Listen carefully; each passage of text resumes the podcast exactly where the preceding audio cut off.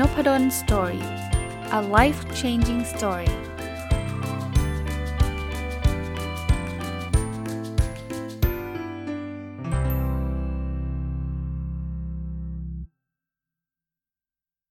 สวัสดีครับ ยินดีต้อนรับเข้าสู่นพดลสตอรี่พอดแคสต์นะครับ และทุกวันเสาร์นะครับ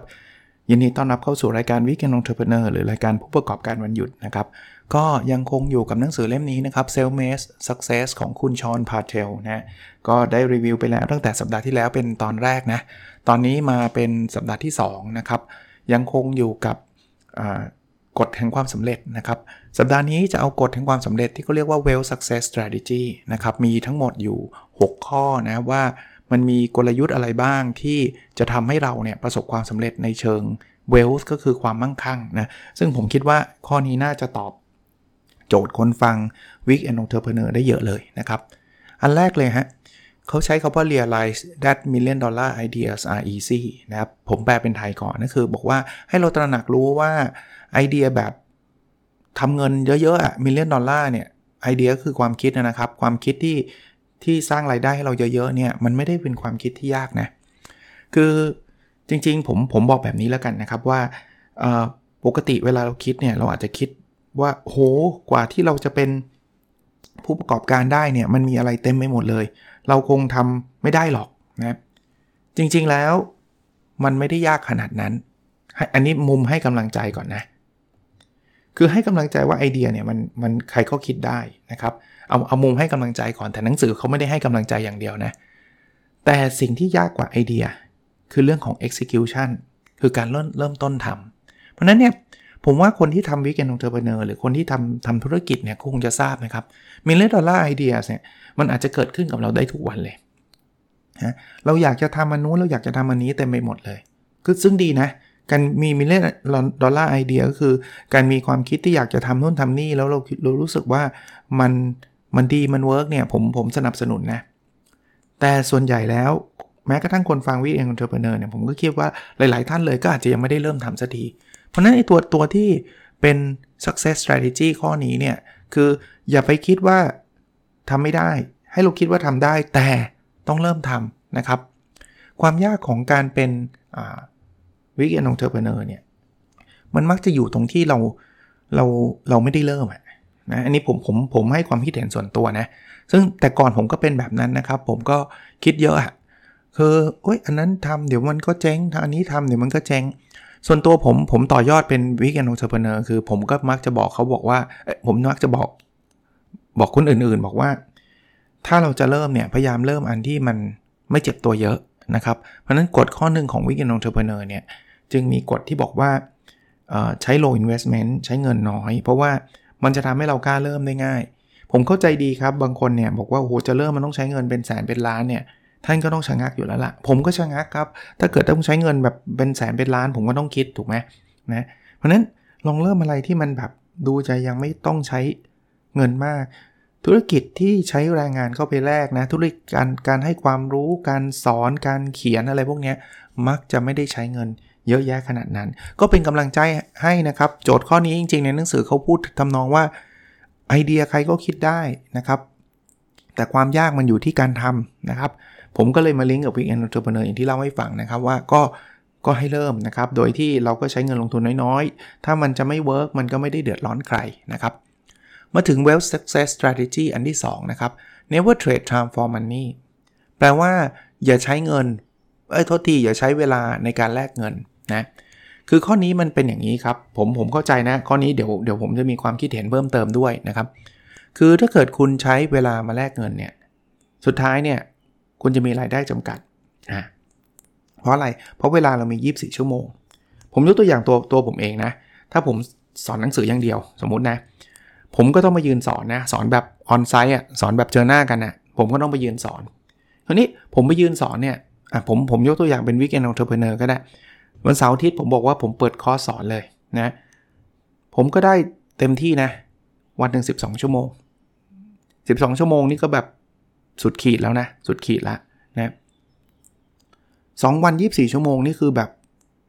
สุดเต็มเหนียว แต่ผมว่าคนส่วนใหญ่ก็อาจจะไม่ได้เยอะได้เยอะขนาดนั้นนะนะ จริง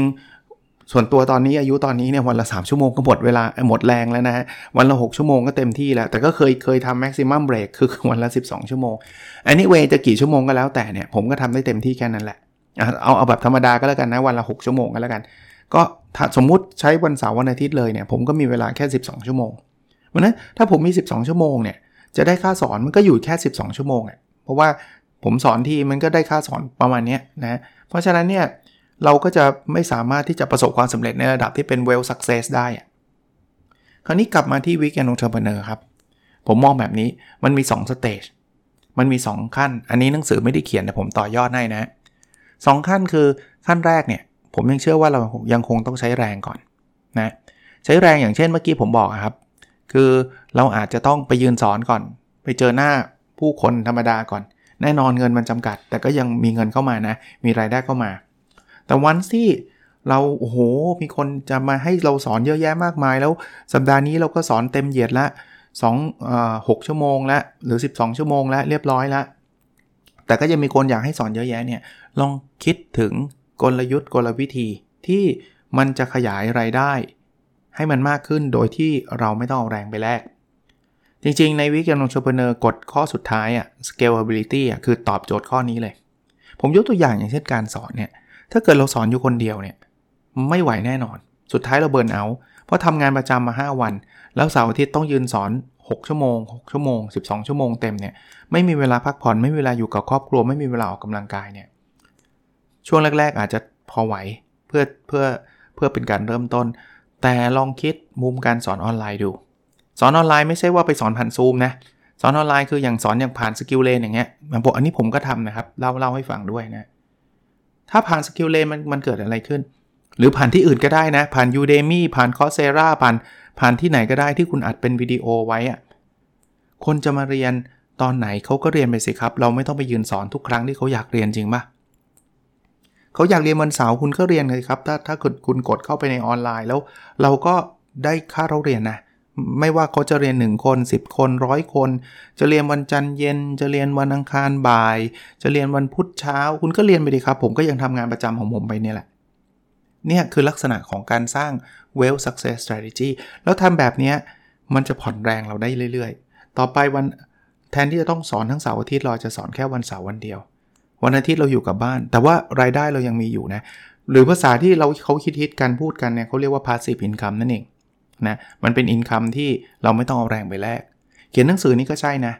เขียนหนังสือเนี่ยลงทุนไหมลงทุนครับ ในการคิดในการเขียน แต่วันที่เขียนเสร็จแล้วเนี่ยคุณไม่ได้ไปยืนขายเองตามหน้าร้านนี่ใช่ไหมคุณก็อยู่บ้านเฉยๆนี่แหละ แต่คุณก็ generate รายได้ได้ทุกวันนะครับ ก็ลองดูนะครับมันมีหลาย ๆ อย่างเขียนบล็อกเขียนอะไรแบบนี้มันก็มีค่าโฆษณาทำ YouTube เป็นยูทูบเบอร์ คือคือพวกนี้มันมี income เข้ามาได้นะ YouTube อย่างยกตัวอย่างนพดลสตอรี่ใน YouTube เนี่ย ถ้าใครฟังผ่าน YouTube เนี่ยนะครับ มันก็มีรายได้ผ่านโฆษณาผ่านอะไรเงี้ยหรือบล็อกดิหรืออะไรแบบนี้นะครับ โอเค มาดูข้อที่ 3 ครับ well success strategy ข้อที่ 3 คือ never expect to win the lotto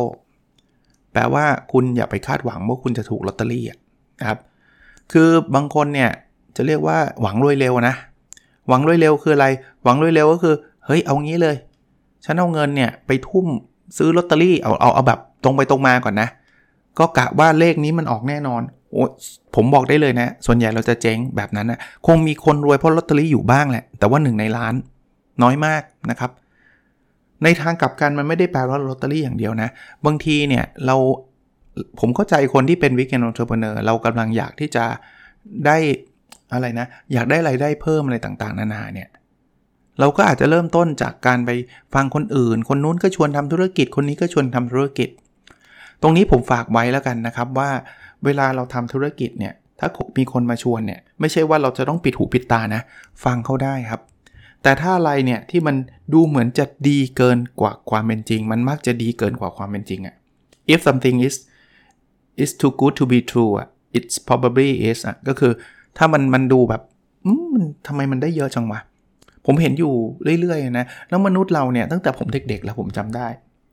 พวกแชร์ลูกโซ่เนี่ยมันมีตั้งแต่ผมตอนเด็กๆ จนถึงปัจจุบันก็มี ประเภทที่บอกว่าเฮ้ยคุณมาลงทุนกับเรานะ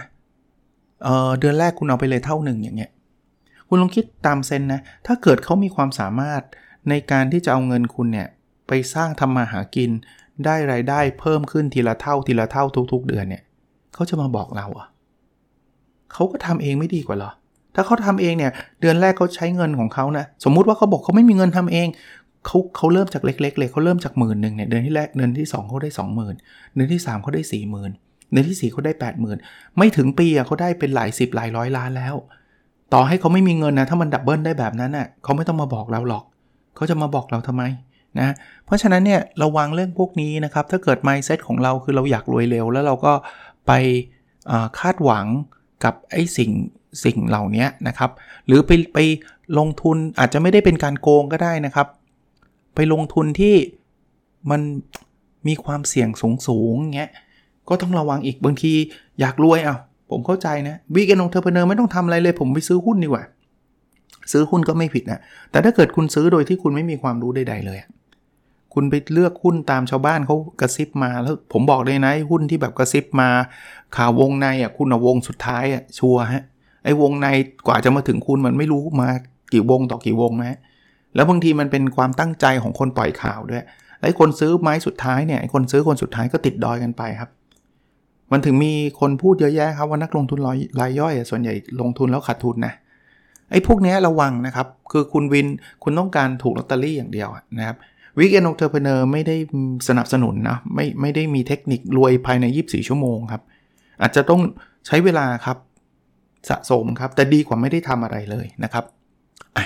มาดูอันที่ 4 ครับ success wealth strategy อันที่ 4 คือ be a big fish in a small pond แปลก่อน เป็นปลาใหญ่ในสระเล็กๆ น่าจะดีกว่าเป็นปลาเล็กในสระใหญ่ ๆ มันเปรียบเทียบเหมือนหัวสุนัข กับหางราชสีอะไรประมาณนั้นนะนะคือในในเรื่องเนี่ยเขาบอกว่าเขาเขามีการลงทุนนะอะคุณชอนเนี่ยผมผมเล่าให้ฟังประวัติตั้งแต่สัปดาห์ที่แล้วแล้ววันนี้พูดอีกนิดนึงเขาทำโรงเรียนติว SAT SAT ก็คือข้อสอบที่นักศึกษาที่อยากจะเรียนที่มหาวิทยาลัยในอเมริกาต้องสอบอะเหมือนข้อสอบเข้าอะนะครับ คือคุณชอนเนี่ยเขาก็เลยเปิดโรงเรียนติวนะไอ้ติวข้อสอบ SAT เนี่ยแต่เขามีทางเลือกครับ ว่าเอ๊ะเขาจะไปอยู่เมืองใหญ่ๆเลย ซึ่งมันมีนักเรียนเยอะอะคนคนสนใจในการสอบเข้ามหาวิทยาลัยเยอะนะหรือเขาจะไปอยู่เมืองเล็ก ๆ ที่มันมีคนน้อย แต่สุดท้ายเขาบอกว่าเขาพบว่าการที่เขาไปเป็น big fish in small pond นั่นคือ การที่เขาไปเป็นเจ้าเดียวในเมืองเล็ก ๆ เนี่ยนะมันทำให้เขามีรายได้เยอะมาก เพราะว่าพอนึกออกไหมเมืองเล็กเนี่ย คนน้อยจริง แต่พอเขาเข้าไปเสร็จปุ๊บเนี่ยคู่แข่งไม่กล้าเข้าละเพราะว่าถ้าเกิดเข้าเจ๊งทั้งคู่แน่นอน เพราะ demand มันมีอยู่แค่นี้ เขาก็เลยกิน demand ไอ้ไอ้ small pond เนี่ยในเมืองเล็กๆเนี่ยได้ได้เต็มที่เลยเขาบอกถ้าเกิดเขาไปอยู่ในเมืองใหญ่เนี่ยเขาจะเป็นแค่ small fish เลยเป็นเป็นปลาตัวเล็กๆ ถึงแม้ว่าจำนวนนักเรียนเยอะเนี่ยเขาคงไม่ได้เยอะแยะขนาดนั้นนะกลับมาที่ Weekend Entrepreneur นะ ผมก็คิดว่าเราอาจจะยังไม่ได้เป็นบิ๊กพออะไรหรอกเอาตรงๆนะของเราเนี่ยก็คือสระเล็กๆ นั่นแหละ เราจะทำขนมขาย เราจะทำอะไรก็ตามเนี่ยผมก็คิดว่า เราก็คงทำได้กับคนรอบข้างก่อน นะเริ่มต้นจากเพื่อนจากคนรู้จักจากญาติจากใครต่อใคร แล้วเดี๋ยวพอมันมันมันประสบความสำเร็จมากๆเนี่ยเราค่อยคิดขยายเพิ่มเติมมากขึ้นนะครับ ก็ก็ลองดูนะครับลองดูถ้าใครบอกว่าไม่เอาอะผมอยากจะทำใหญ่เลยทีเดียวก็ก็ได้เหมือนกันนะครับถ้าถ้าเป็นสไตล์ผมนะผมก็จะเริ่มเล็กๆก่อนนะครับมาถึงอันถัดไปนะ well success strategy อันที่ 5 นะครับเขาบอกว่า practice dando philosophy นะครับ ก็มันเขาเขาเรียกเอาแปลตรงตัวก่อนนะครับ ให้ใช้หลักการของดันโดในการจัดการ คราวนี้ต้องมีคำถามแน่นอนว่าไอ้ดันโดเนี่ยคืออะไรดันโดมันเป็นคำคำหนึ่งนะที่มันมีความหมายว่าความพยายามในการสร้างความมั่งคั่งอะนะครับแต่คำว่าดันโดฟิโลโซฟีหรือว่ากลยุทธ์ดันโด หรือจะเรียกว่าหลักการดันโดเนี่ยมันคือการลงทุนที่ low risk high reward นะ low risk ก็คือความเสี่ยงต่ำ high reward ก็คือ ได้รับผลตอบแทนสูงนะครับ ทั้งธุรกิจทั้งการลงทุนในหุ้นทั้งอะไรต่างๆนะครับมันมันจริง ๆ มันมีเรื่องราวนะนักลงทุนดันโดลองลองไปหาหนังสือเล่มนี้อ่านนะหลักการมันคือมันมาจากคนที่เป็นเจ้าของไปซื้อโมเทลเล็กๆอ่ะแล้วมา renovate ใหม่มาทำนู่นทำนี่จนกระทั่งกลายเป็น hotel ที่ประสบความสำเร็จในในอเมริกาเลยนะครับ คือ ถ้าเป็นหุ้นเนี่ยก็ไปเลือกหุ้นที่แบบยังไม่ค่อยมีคนสนใจ แต่มี potential ดีมีอะไรต่างๆ นานาดีนะข้อนี้ส่วนตัวผมเนี่ย ถ้าเป็น Weekend Entrepreneur ถ้าเราไปเจอไอ้ธุรกิจที่เราคิดว่า เออมันน่าจะ work มันอาจจะไม่ได้มีความเสี่ยงอะไรมากนัก แล้วถ้ามัน work เนี่ยมันจะ work ได้ระดับเยอะเลย ผมว่าดีมากดีมาก ถามว่าหลักการที่ผมให้ไปเนี่ยมันมีส่วนหรือเปล่า ผมว่ามีส่วนครึ่งหนึ่งใน Dhandho philosophy เนี่ย คือผมมักจะบอกว่าใช้เงินลงทุนน้อยหรือต่ำเพราะนั้นความเสี่ยงมันต่ำนะแต่ High Reward เนี่ยอาจจะไม่ได้การันตี เพราะว่าบางคนอาจจะอยากทำกับข้าวขายอย่างเงี้ยนะครับความเสี่ยงต่ำนะเพราะว่าเราก็แค่ลงทุนไม่ไม่กี่บาทอย่าไปอย่าไปเปิดร้านนะอย่าเพิ่งไปเปิดร้านแบบไปซื้อที่ดินเปิดร้านอะไรเงี้ยนะเราแค่ทำขายผ่านออนไลน์เงี้ยลงทุนไม่กี่บาท แต่ High Reward อาจจะไม่ได้การันตีนัก นะถ้าเป็นดันโดเขาต้องมองด้วยว่าโอ้ถ้าได้รีวอร์ดฉันจะรวยเป็นร้อยล้านพันล้านอะไรเงี้ยอาจจะไม่ได้ถึงขนาดนั้นแต่ผมว่าผมคิดว่ามันมีช่องทาง อันที่ 6 ครับ well success strategy อันที่ 6 คือ capture the whole pie แปลว่าให้กินพายทั้งหมดพายไม่ได้กินขนมนะหมายถึงพายมันถึงส่วนแบ่งนะครับ คือถ้าทำอะไรเนี่ยเราสามารถที่จะได้ส่วนแบ่งเยอะที่สุดเนี่ยจะดีที่สุด ในหนังสือเล่มนี้เขาเล่าถึงวิธีการเขียนหนังสือของเขาเขาบอกว่าตอนแรกเนี่ยเขากะว่าเขาจะเขียนหนังสือผ่านสำนักพิมพ์ผ่านอะไรเนี่ยแต่เขาพบว่าเขาได้แค่ 10%ของยอดขายเองนะครับ สุดท้ายเนี่ยคุณชอเนี่ยเขาก็เลยตัดสินใจว่าเขาใช้หลักการนี้ว่าเฮ้ยถ้างั้นเขาไม่เอาดีกว่าเขาเขียนของเขาเองเขาพิมพ์ของเขาเองนะครับ ซึ่งเขาจะได้ไรายได้เยอะกว่า การที่เขาจะ พิมพ์ผ่านสำนักพิมพ์อะไรต่างๆ นานานะครับ อันนี้เป็นหลักการของเขานะ ผมก็ไม่ได้พูดว่าการพิมพ์ผ่านสำนักพิมพ์ ไม่ดีต้องพิมพ์เองถึงจะดี เพราะว่า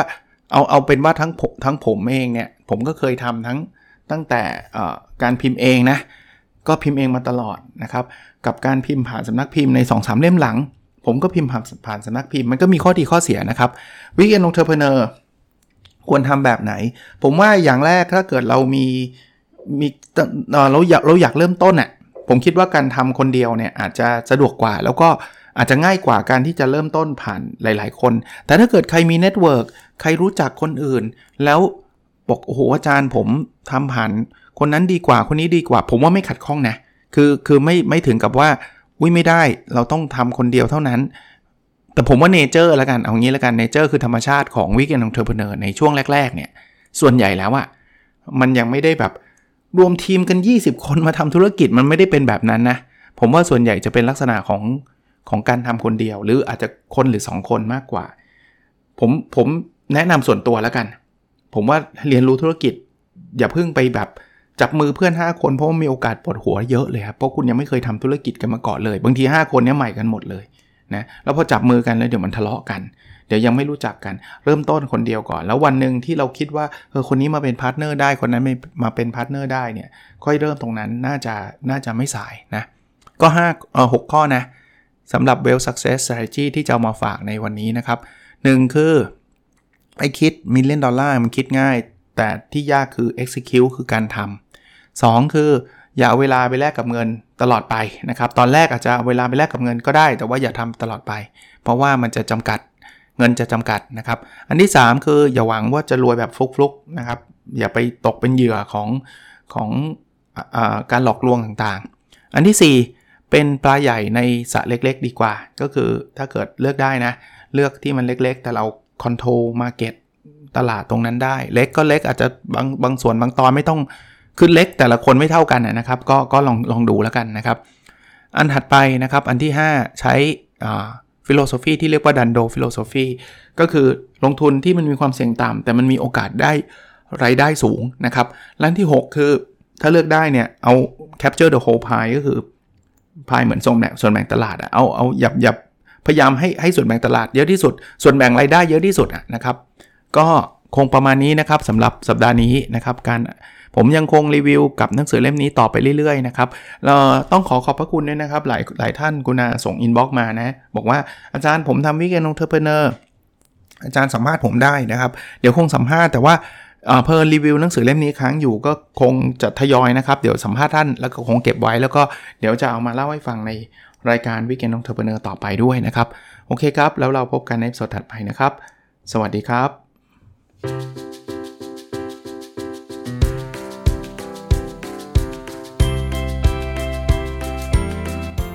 n o p a d o n Story a life changing story